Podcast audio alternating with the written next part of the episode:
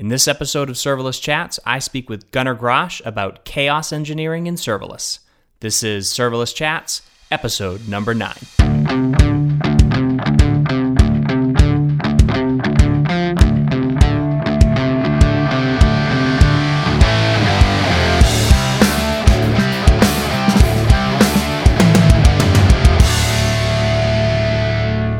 Hi everyone, I'm Jeremy Daly and you're listening to Serverless Chats. This week I'm chatting with Gunnar Grosch. Hi Gunnar, thanks for joining me. Hi Jeremy, thank you very much for having me. So you are a cloud evangelist and co-founder at Opsio. So why don't you tell the listeners a bit about yourself and maybe what Opsio does? Yeah, sure. Uh, well, I have uh, quite a long history within I T. I've been working almost twenty years in I T, uh, ranging everything from development uh, through operations, uh, management, and so on. And um, about a year and a half ago, we started a new company called Opsio, and we are a cloud consulting firm uh, helping customers to use cloud services in any way possible, and also operations. Great. All right, so I saw you speak at Serverless Days Milan, and you did this awesome presentation on chaos engineering and serverless. So that's what I want to talk to you about today. So maybe we can start with just kind of uh, a quick overview of what exactly chaos engineering is. Yes, definitely. So chaos engineering is a quite new field within um, I T. And well, the background is that we know that sooner or later, almost all complex systems will fail. So it's not a question about if, it's uh, rather a question about when. So uh, we need to build more resilient systems. And, and to do that, we uh, need to have experience in failure. So chaos engineering is about creating experiments that are designed to reveal the weakness in a system. So what we actually do is that we inject failure intentionally in a controlled fashion to, to be able to gain confidence, so that we get confidence in that our systems can deal with these failures. So chaos engineering is not about breaking things. Uh, I think that's really important. We do break things, but that's not the goal. The goal is to build a more resilient system. Right, yeah. And and so um, that that's one of the things that I think uh there's maybe this misunderstanding of too, is that you're you're doing very controlled experiments, as you said. And this is something where uh, it's not just about maybe fixing problems either in the system. It's also sort of planning on for when something goes down. So it's not just finding bugs or weaknesses. It's also like what happens if uh, DynamoDB for some reason goes down, or some backend database. Like, what's the how do you plan for resiliency around that, right? Yeah, that's correct. Uh, because resiliency isn't only about having systems that don't fail at all. We we know that failure happens. So we need to have a way of maintaining an acceptable level of uh, operations or service. So when things fail, that the service is is good enough for, for the end users or the customers. So we do the experiments to be able to find out how, how both the, the system behaves and also how the organization, the operations teams, for example, how they behave when failure occurs. Well, and about the monitoring systems too, right? I mean, we put monitoring systems in place, and then uh, and then something breaks, and we don't get an alarm, right? So uh, that's one. This is one of the ways that you can test for that as well. Yeah, that's quite common use case for chaos engineering, actually, to be able to do experiments to test your monitoring, make sure that you get the alerts that you need. Uh, no one wants to be the guy that has to wake up early in the morning when something breaks, but you have to rely on that function to be there. So that uh, pager duty or whatever you use uh, actually calls the guy. Now, and you said this is a relatively new field. Again, it, you know, I, when you say new, it's like a couple of years old. Um, and and so how did this get started? Well, uh, it, it actually started back in twenty ten at Netflix. So I guess it's around nine years now. Uh, they, they started a tool or created a tool that was called Chaos Monkey. Uh, and the tool was created in response from them moving from uh, traditional physical infrastructure into A W S. So they needed a way to make sure that their large distributed system could uh, uh, adapt to failure so that they can handle failure. So they used Chaos Monkey to more or less uh, turn off or shut down E C two instances and see how the system behaved. Uh, so that was in twenty ten, and and um, I guess the first Chaos engineer was was hired at Netflix in twenty fourteen, so about five years ago. Um, and in, in twenty seventeen, uh, the team uh, at Netflix uh, published a book that's on Chaos engineering. Uh, uh, I think it's out on O'Reilly Media, which is uh, like the book on chaos engineering today that's used by by most people who, who use uh, chaos engineering. So we uh, we can get into some of the more of the details about running the experiments. I want to get into all of that, but I'm kind of curious because this is something where, especially with teams now, uh, and maybe as we get into serverless too, you've got developers that are closer to the stack. They're, you know, maybe less ops people or more of this mix. So is this Uh, like a technical field? Is it uh, is it the, the devs that do it? Do the ops people do it? Like, who's sort of responsible for doing this chaos engineering stuff? Yeah, that, that's a good question. I would say that it's a question that's being debated in the field as well. Uh, where does chaos engineering belong? Uh, and, and I think it's it's uh, different in different organizations. Some teams have uh, specific uh, or some organizations have specific teams that are only working with chaos engineering. Uh, like Netflix, like uh, people at Amazon as well. Uh, but other organizations, they they use chaos engineering and it's spread out in the organization. So it might be operations that work with chaos engineering, but it al- also might be a DevOps team or just developers as well. Uh, but to do the experiments, you need to involve more or less the entire, entire organization. So you use people from from many teams.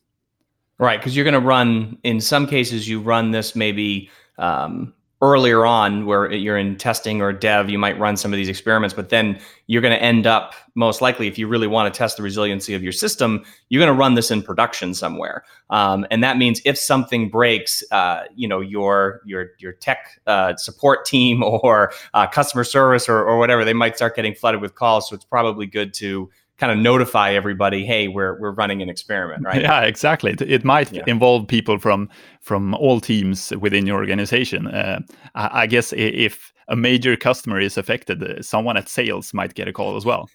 Yeah, right. That you don't want to be that support rep or that uh, you don't you don't want them to. You don't want to be the account manager probably uh, unless you you figure that out. All right, so let's let's get into actually talking about the experiments themselves. So let's maybe take a step back and and ask the question why. Why would we run experiments in the first place?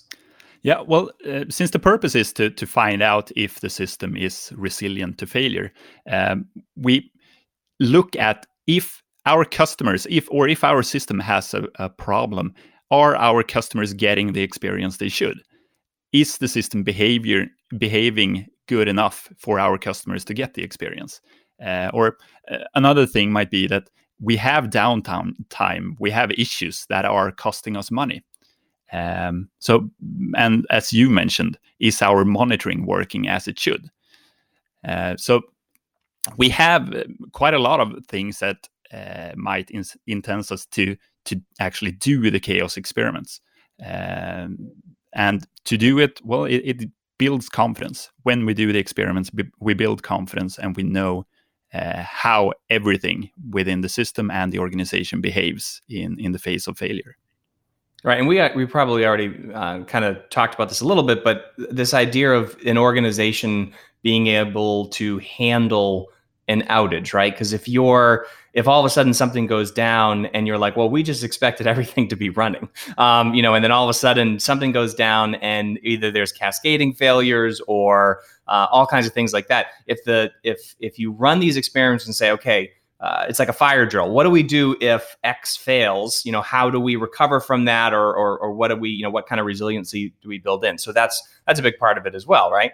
Yeah, that's correct. Uh, and uh, a lot of organizations today run what's called game days, where where you uh, do exactly these types of fire drills, where where you uh, inject some sort of failure into either the the system or or the organization, and like a game, you actually do it and see how would you behave, how do you perform uh, within the organization. Uh, and, and and this continues not only until you have resolved the actual issue. You you need to to make sure that you know how um, do you report everything? How how do you follow up on the failure, and how do you solve the issues that you found in within your your system or your organization? Well, yeah, and you mentioned you mentioned this too. Um, I think in your talk, where uh, you know, it's not just about what happens when a system goes down. Like, what happens when a system slows down? Like, does that affect how many customers, like how many orders you get per hour, for example? Like, is that, uh, I think you mentioned Amazon, um, that when their latency goes up by one hundred milliseconds, they lose X amount of dollars per hour or something like that. Yeah, that's correct. Uh, I know Adrian Hornsby, evangelist at A W S, has a slide uh, in one of his presentations where he shows some numbers on this. And I, I believe the, the example of Amazon is that they have one percent drop in sales for one hundred milliseconds extra load time. And for a company Amazon size, that's quite a lot. That is um, a, that's that's a lot of money. Yeah. Another example I know was uh, that um, Google has a number that says that five hundred milliseconds of extra load time uh, cost twenty percent fewer searches on Google dot com. Which means twenty percent fewer ads load, which means yep. twenty percent less money from the ads. Yeah, so I think that's I, that's just, to me, is one of the more fascinating things of this as well, is that you're just this idea of like injecting latency, and we can talk about that. But um, you know, all these different things you can do to affect the customer experience and see what effect it literally has on your bottom line. Um, that's just a really cool. Uh, that's a really cool thing that I think maybe most companies aren't thinking about right now. No, exactly. And and uh, that's why just business metrics are so important as well. We we tend to focus on technical metrics uh, in our field. Uh, but when it comes to chaos engineering, the business metrics is uh, probably more important. Um, what C P U load there is or how much uh, memory we're using isn't all that important. Our system should be able to handle that. But but how does the business metrics get affected when we have issues? Right. And that's why you want to run these experiments sort of as close to production or in production, because that's where you're going to see uh, actual effects like that, where you know you, you actually see when customers are impacted, what happens. Yeah, exactly. All right. So if we're going to run some of these experiments, you had a bunch of steps laid out, right? So why don't we start at step one? What's the first thing we do? Well, the first step is that we need to define what we call the steady state. And, and steady state is the normal behavior of, of our system over time. So that we, the metrics that we have, we need to know what is the steady state of those metrics. And that might be, if it's a business metrics, it, it might be how many searches do we have per hour or per day or per year? Um, how many purchases are there on Amazon dot com? Uh, but of course, we have the technical mes- metrics or the system metrics as well. Um, how many uh, clicks uh, or how many function im- invocations are there per hour, for example? Or what is the C P U load? So, so we find these metrics and we define those so that we know what Uh, ha- we use them then when we run our experiment to be able to, to benchmark what happens when we do the actual experiment. All right. So then the next step. So once we know our steady state, and essentially, as you said, um, and this, again, this is based off of a number of different factors too. So it's also like how much load, like, you know, what's our steady state at eight a.m. on a Monday versus what's our steady state at, you know, two p.m. on a Wednesday, things like that. So you should have those metrics kind of laid out. Um, and as you said, those business metrics are extremely important as well. All right. So once we have this steady state, then we move on to step two. Yeah. And the second step is then that we, we form what we call an hypothesis. So we uh, decide upon how will the system or, or we hypothesis around how will the system be handle a specific event. By using what we call what ifs, we, we try to find a way to form this hypothesis. And what ifs might be, what if DynamoDB isn't responding? What if the load balancer breaks? What if uh, latency increases by X amount? Uh, and by using these what ifs, we're then able to form our hypothesis. And the hypothesis might be that if latency increases by one hundred milliseconds, our front end will still behave correctly for our, for the customers or end users. Or if DynamoDB isn't responding, our system will have a graceful degradation and we will still be able to, to have uh, service to the end users. So that's the hypothesis that we're then going to try to prove or disprove.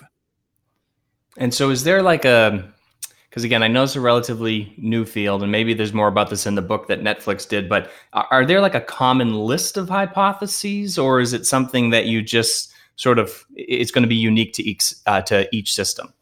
They are often quite unique, but many of the chaos experiments that that we use, they or originate in, in uh, the eight fallacies of distributed computing. Uh, you know, that uh, that network is reliable, that latency is zero, that uh, bandwidth is infinite, and so on and so on. Yeah, so, yeah. so if we uh, base experiments on these, well, we will get... Uh, a baseline of experiments that we can inject into most organizations or most systems. Uh, but then outside of that, well, it, it's uh, probably based upon what type of system, what services you're running. Yeah, and so should we should we come up with a list of experiments? If we're coming up with hypotheses, um, should we come up with something that's going to test everything, or should we try to be, are there more specific things we should focus on? Well, uh, we usually... start by uh, the critical services. So we we start by tier zero services, perhaps uh, the most critical functionality. Uh, so we find those systems and perform the experiments there, and, and then we can move, expand based on that. Uh, so the systems that will probably affect the most are the most important ones to get started with. Uh, right. But- so you- So yeah, so you would want to start. You would want to start with what happens if the database goes down. What happens if you know this service goes down, or um, something like that, as opposed to let's start injecting latency to see how that affects customer behavior. Yeah, most likely. Uh, if you run an e-commerce site, the I suppose the the final steps of the purchase process is quite important. So exactly. You might want to start there. And I would I would think too if. Um, if you came up with a uh, hypothesis and you said, all right, if the DynamoDB table goes down, um, everything's going to blow up and the site's not going to work anymore, that before you would run that experiment, you'd probably, like, if you identified that you know there's a problem, you probably go and fix that before you run the experiment, right? Yeah, that's correct. Uh, and it's quite common that just while you're trying to form your hypothesis or create your experiment, you you think of things that you haven't thought about before. Um, depending on the people in the room, you you might start talking with people that you normally don't do, and you find things that probably won't work. So then it's better to fix, or better, you should fix those issues first, and then start over, form a new hypothesis. Right. And then once you kind of work your way through that, then, I mean, there's going to certainly be things in your system that you're not going to know, um, you know, that they're going to have an effect until you actually run the experiment. Um, but like you said, yeah, I, I just think it's, it's one of the things you don't want to just say, okay, I have a feeling that if we if we take DynamoDB down, then our entire system will crash. Let's try it, because you're pretty sure it's going to happen. So, uh, all right. So, so perfect. So now we've got, um, all right, so we have our hypothesis. Um, and now we need to plan our experiments, right? That's correct. So so we have the hypothesis, and based on that, we then create the experiment. Um, and, and we do that just like um, uh, we create a plan for it in detail. Exactly how to run this, the experiment, who does what, um, and, and when we do we do it. Um, but key here is that you should always start with the smallest possible experiment so that you contain the blast radius. Uh, and blast radius containment is, is really important to be able to, uh, first of, of course, test the experiment, but to not create a bigger impact that than what's needed to be able to see if that part works or not. So uh, when you say when you say contain the blast radius, so um, like what would be an example of that? Like just only kind of adjusting or breaking a single function, or How yeah. would you define uh, it, that? The blast radius might be uh, of different sorts, but um, just doing it on a single function is one way of doing it. Um, you're trying to make sure that you don't affect the entire system that way. Uh, but it might also be that you're doing it on a small set of users. So instead of, of uh, injecting the failure or uh, exposing all users to the failure, you can do it on a small test group, for example. Uh, yeah. So, so that, that, and that, and that actually makes a ton of sense too, because if you're um, like, rather than saying what happens when DynamoDB goes down, you could say what happens when this function can't access DynamoDB. Yes. Um, and then that's a much, like you said, much smaller blast radius. All right, so you you um you've got the experiment defined. Um, you know, you're you're you've planned it to contain this blast radius. Uh, what what is the how do you test though that the experiment worked or didn't work? Well, it, yeah, it's uh, important that you have uh, uh, metrics that can measure the effect of the actual experiment. So if you're testing a specific part of the system, you need to know how did the system behave uh, when you injected that type of failure. So once again, it's uh, part of monitoring and having observability into what you're actually doing in the system. And, and when you run these experiments, I can imagine, especially with serverless, it gets a little more difficult, right? Because you can't you can't actually shut down DynamoDB, right? So you have to find different ways to kind of get around that. Yeah, that's true. When we're creating uh, experiments for serverless, we we. Well, we have a higher level abst- abstraction. So uh, the failure modes aren't the one that we're used to in chaos engineering. Uh, as I said, it started started out with Chaos Monkey that shut down E C two instances. Well, we don't have any E C two instances anymore. There isn't an off button for DynamoDB. So we need right. to find new ways of injecting this failure. So now we've got, you know, this is a sort of a complex step, but um, now you've got all these things in place. Um, this is probably where you want to notify the organization, like, hey, we're going to break something now, or we might break something now. That's really important because uh, just performing experiments uh, without notifying anyone might lead to consequences that you don't really want. And and having success stories around chaos engineering is really important. And, and success might be that something breaks. Uh, it doesn't have to be that the system is resilient. It's a success story, even if you find something that breaks. Uh, but the organization needs to be ready to handle whatever happens when you inject a failure. Um, and an important part as well is when you start your experiment or when you, you're designing your experiment, make sure to have a way of stopping it. Yes. You, you need to have that big red button, the stop. Yeah, button.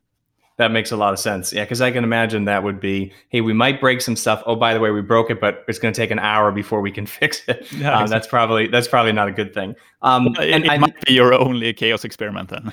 That might be the only one. Well, but you're right, because I mean, you mentioned this idea of building confidence within an organization, and I can certainly see that if I'm, uh, you know, I'm the uh, shipping department or something like that, and you're, uh, you know, we rely on uh, the system being up all the time, and you're going to tell me, oh, by the way, we're going to inject some failure into the system, or we're going to we're going to try some experiments. It might take uh, might take down the shipping system, um, and then all of the your workers that are in the in the uh, factory uh, or in the warehouse uh, might stand around for an hour because no new orders are coming in because we broke something. Um, you know that that's the kind of thing where, yeah, you know, they might be not super excited about something like that happening.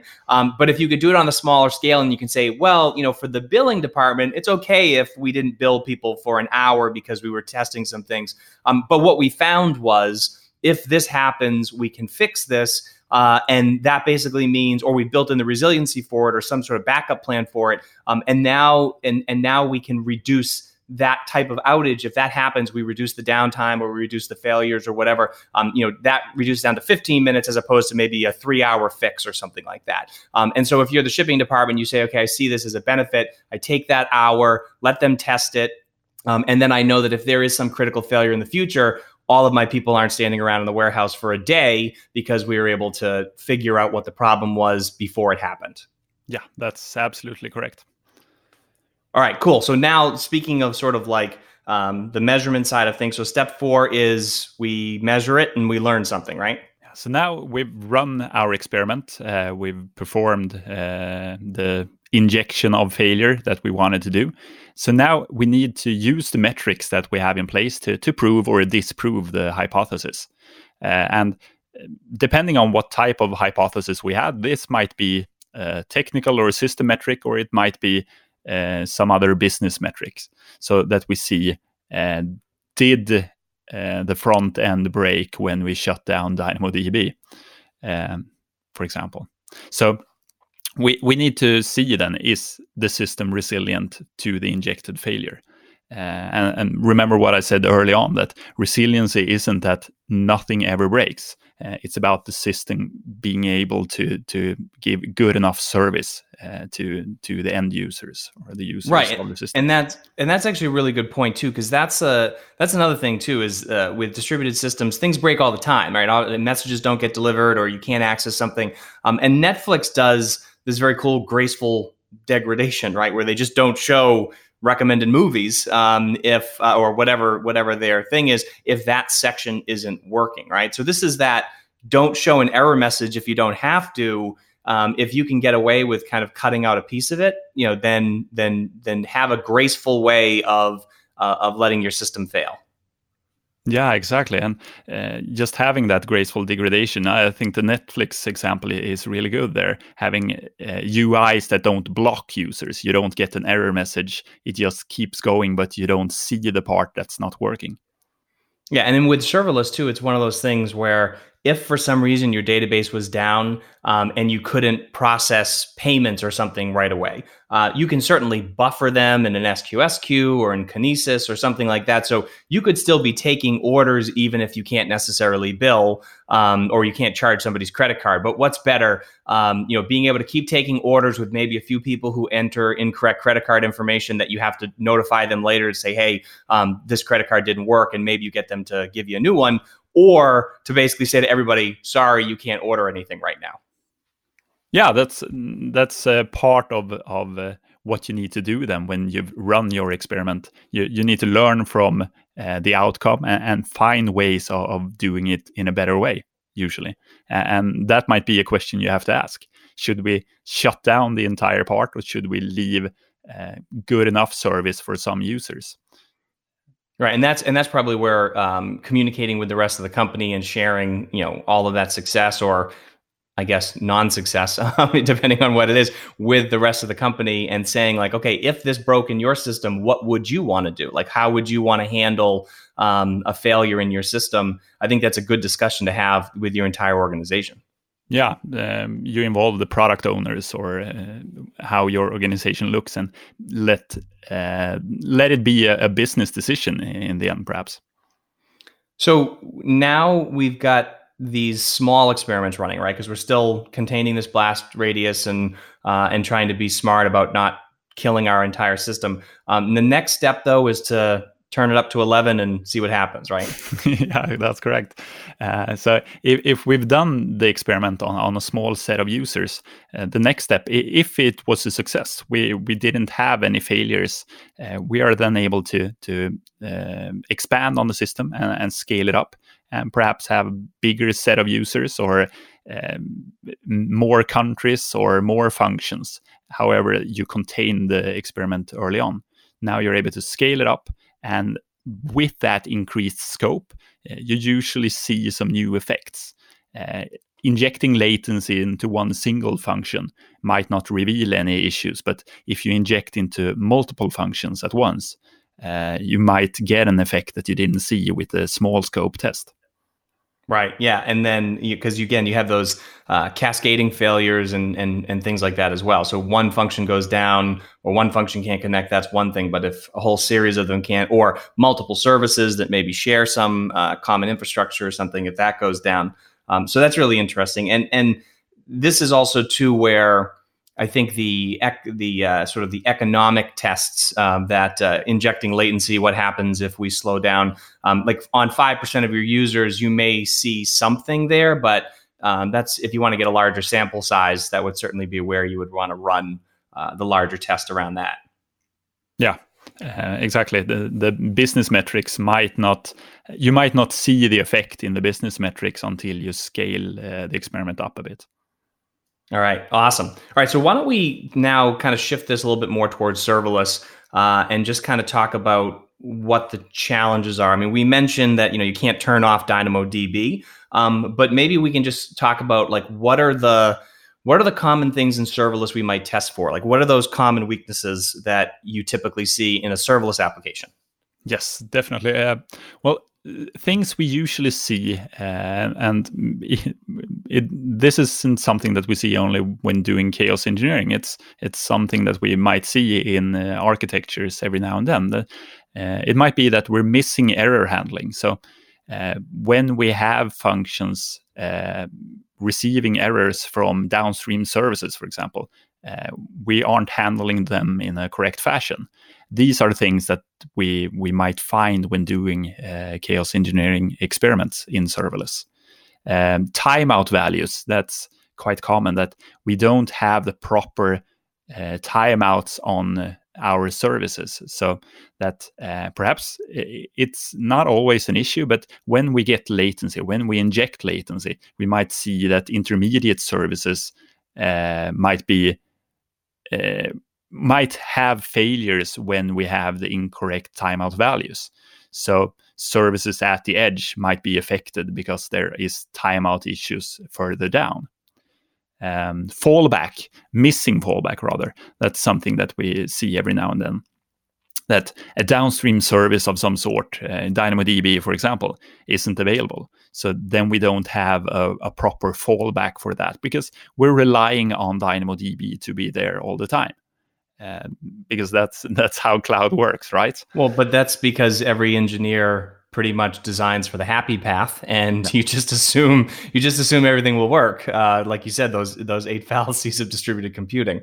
Yeah. Um, so yeah, that makes that makes a ton of sense. And, and then we have the bigger one uh, with the missing regional failover. We, quite often uh, we design systems uh, that aren't distributed over more than one region. So we have them in one single region. And, and regions, they rarely fail, but it might happen. And it doesn't have to be that an entire region goes out as well. It might be that um, network issues uh, for closer to the user might prevent them from reaching a specific uh, region as well. So it doesn't always, uh, y- you don't always uh, have enough regional spread if you only use CloudFront, for example. You might need to spread out your Lambda functions as well over multiple regions. You know, and that's it's something too where this is, I see this all the time. There's just people build uh, serverless application or parts of their application are serverless, and they just assume U S East one will always be there. Um, and, uh, you know, I mean, there are hurricanes, there are um, there are floods, there are earthquakes, there are all kinds of things that could affect Um, and not just not just one of the not just one of the availability zones, because obviously availability zones within each region region are actually spread out um, quite a bit. But you could have something that took out an entire region, and then kind of what happens, you know, what happens there. Um, but also the other piece of it too is, you know, if that if that goes down, how are users affected? Um, if even if you do have a, another region, like what if we have to now route all U S traffic to the E U, right? Or how does the E U behave?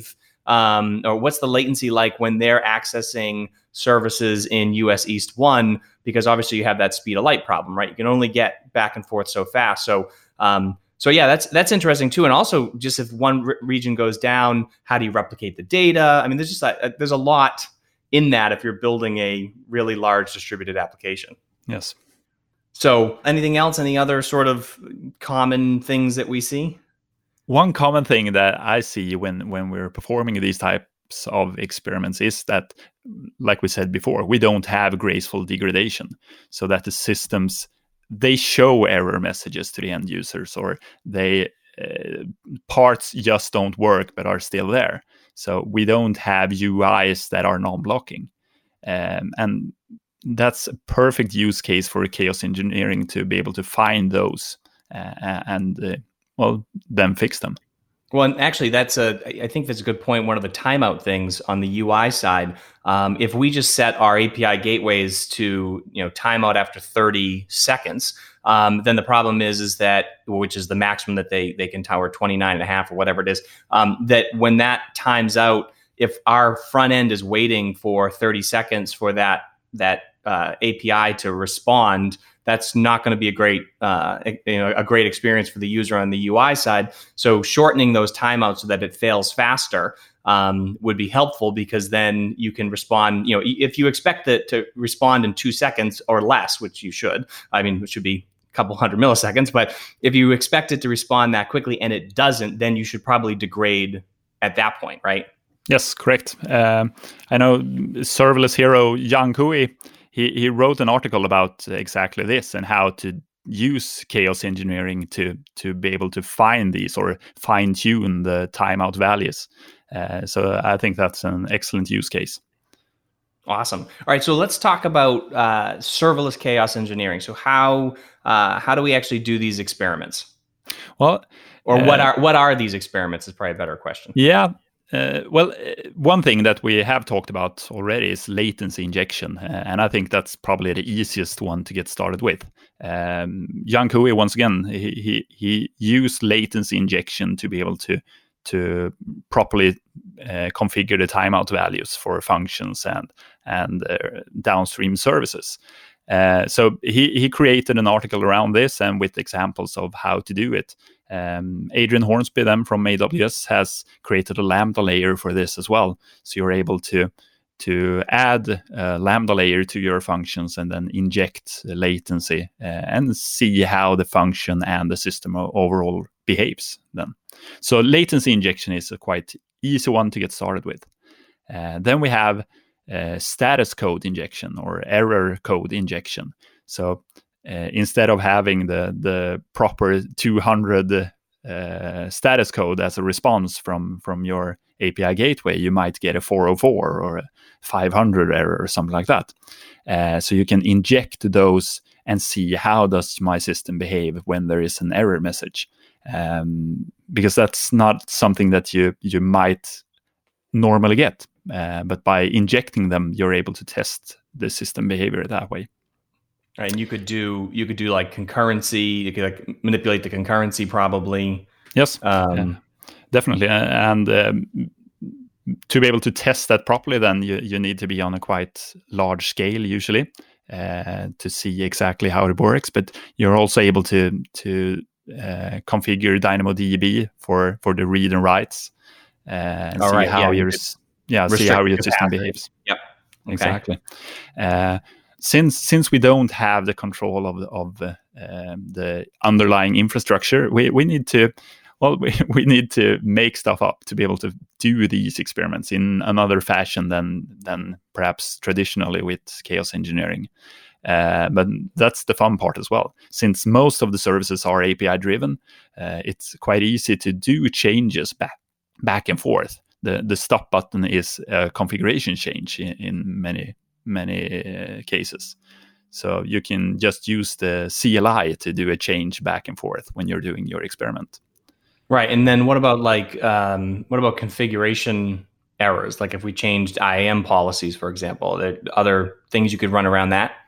Yeah, uh, by by doing the configura- configuration changes or, or permission permission changes, you might replicate that some service isn't available or isn't responding in the correct fashion.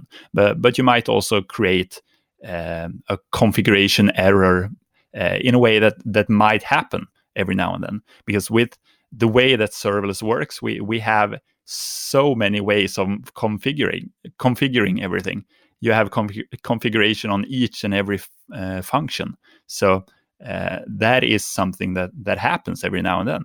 It might be on deployment that some configuration change uh, happens or something is is missing. And so we're able to do that uh, in a controlled fashion by using chaos experiments. Uh, so how would how would we could we run a uh, a region failure test with serverless? Like how would we how would we do that? Yeah, that's uh, it's a bit harder to to do it in in. Uh, in a controlled fashion, but uh, we can do it um, by configuration changes, by doing permission changes. Uh, so we're able to lock, more or less lock ourselves out of a specific region. Uh, but it's it's hard to get the exact same effect as if the actual region is down, um, because you're probably getting uh, errors uh, that are different from the way it would behave if the entire region is down. I wonder if you could do that with um, if you could do that with with Route fifty-three. Uh, you know what I mean? Because you can do like some of the uh, you can do the health checks and things like that. I wonder if you could inject a failure there and then have it route traffic um, that way. Yep. Well, I- if you have those health checks uh, or you have uh, um, that type of routing in place in Route fifty-three, you, you might do it that way. That, that's right. Uh, to to more or less inject failure into the health checks. Yeah. All right, so so maybe then let's talk about um, how we actually then run the tests. We talked about some of them, but like, is there there's tooling or, or there's some tooling? You mentioned uh, Adrian Hornsby has his Lambda layer, um, but is there, are there other other tools that we could use if we wanted to start start doing this? Yes, uh, there are. Um, looking at um, chaos engineering as a whole, there is one of the bigger options today is is a tool called Gremlin. Uh, and they have a SaaS offering for chaos experiments. Uh, and one part of that system is an application uh, fault injection. Uh, and that way you can inject failure into Lambda functions using Gremlin. Uh, so that's one option. Uh, another option is the open source uh, Chaos Toolkit, uh, which has drivers for, for the main cloud providers. And you're then able to inject failure into Um, serverless uh, services as well. Uh, and then, uh, which I think is a fun one, is uh, Thundra, the, the observability tool. They mm-hmm. have added a, an option to inject failure into uh, the serverless applications that you're observing through their tool. Uh, so then you're you're getting both the observability of the, the chaos and you're doing the chaos through the same tool. And and so with the open source one, is that something though that you can build, like you can build your own experiments, or is yeah. it there's like plugins or something?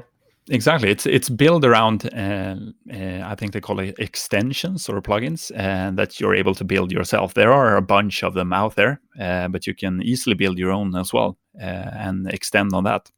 Um, so. I, I would say that the most common way of getting started with it in the serverless space is to more or less build your own, since you're able to to do, do many of the things through C L I uh, or the A P I. Uh, you can easily do simple scripts uh, that can perform the chaos uh, and have an easy way of stopping them as well.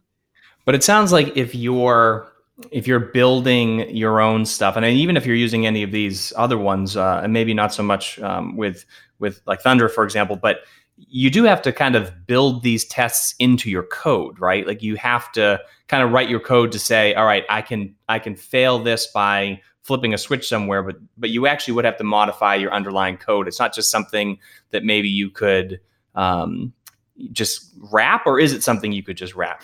Well, if we look at uh, the Lambda layer that Adrian has built, uh, that is actually a, a wrapper that you're wrapping around your functions. So you, you still need to have it in your code. Uh, but if you have it disabled, uh, it, it should be fine to be there all the time. And then you're just enabling it when you're doing your experiments. Right, because uh, you probably don't you don't want to change your code if you're running an experiment versus not running an experiment. That kind of defeats the purpose. Exactly, uh, because you want the the when you're running your experiments, you want it to be as when in production. Uh, and if you have to do uh, deployments every time, uh, it, as you said, it defeats the purpose. All right, so let's say you're a company and you're super interested in doing this, and and obviously because it sounds ridiculously fun to. Uh, to to go in and maybe break things, but not break things. Uh, but so, what would you like? How would you uh, uh, flip these on and off? Like, would you do that with environment variables, or how, how would you how would you start and stop these these tests? I would say that it depends on what tooling you're using. Uh, if you're using like Gremlin or Chaos Toolkit, they have their on and off switch in, in the systems. Um, if you and Thundra as well. Uh, but if you're using, for example, the, the Lambda layer from Adrian, then you're doing it through a parameter store. So you're having a a variable there where or a parameter where you're able to set it enabled or disabled uh, in a quite easy way than just by updating using the A W S C L I. Uh, so um, that way, or if you're building your own, you might do it through to environment variables on the actual function as well. Awesome. Okay. All right. So just, I guess, last question here is chaos engineering. I mean, obviously, to me, it sounds like a no-brainer. Um, do you just have any uh, any advice for uh, people thinking about doing chaos engineering? Well, what I would say is that, of course, they should do it. Uh, I, I think it's it's beneficial for, for all organizations to do it. E- even if you don't have a, a large global scale distributed system, you, you can still do chaos engineering. Uh, but an easy way to get started is by uh, looking at the, the references that are out there. There, um, chaos engineering is a hot topic today. Uh, there are tons of, of uh, talks around chaos engineering all the time at different conferences. So look at them on YouTube, um, read up on it, um, and um, just make sure to to to know uh, that you start small and you do your small experiments first, and then you're able to scale up. Awesome. All right. Well, thank you, Gunnar, so much for being here. Uh, if the listeners want to find out more about you, uh, how do they do that? Well, I guess the easiest way is to to look me up on Twitter uh, at Gunnar Grosch, uh, which is hard to spell, but uh, I think uh, you'll find me. All right. I will put that in the show notes, and I'll also, uh, those other tools that you mentioned and stuff, I'll get those in there as well. All right. Thanks again, man. Thanks for having me. And that's this week's Serverless Chat. I want to give a huge thank you to Gunnar Grosch for being my guest this week. If you want to check out the show notes and a full transcript of this episode, you can find them at serverless chats dot com slash nine. For more Serverless Chats, be sure you subscribe to the podcast using your favorite app like iTunes and Stitcher. You can also connect with me on Twitter at Jeremy underscore Daly. And if you're interested in serverless and want to discover all the great new articles, use cases, and latest innovations from the serverless community, make sure you subscribe to the Off by None newsletter at off by none dot io. Thank you so much for joining me, and I look forward to chatting with all of you again next week.